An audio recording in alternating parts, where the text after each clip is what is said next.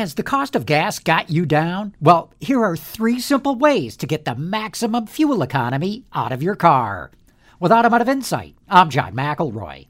The most important step you can take to get better fuel economy from your car is to make sure the tires have the proper air pressure in them. And if you don't know how to do that, do what everybody else does. Go to YouTube, where there's a video on how to do anything. Next, don't run your engine more than you need to.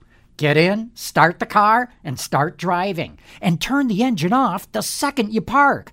Letting your engine idle just wastes gasoline. And finally, look up ahead and see what's coming up. If traffic is stopped, or if you're coming up to a red light or a stop sign, get off the gas and coast to a stop.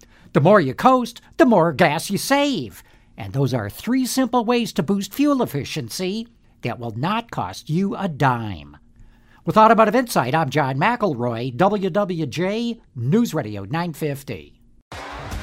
T-Mobile has invested billions to light up America's largest 5G network from big cities to small towns, including right here in yours. And great coverage is just the beginning. Right now, families and small businesses can save up to 20% versus AT&T and Verizon when they switch. Visit your local T-Mobile store today.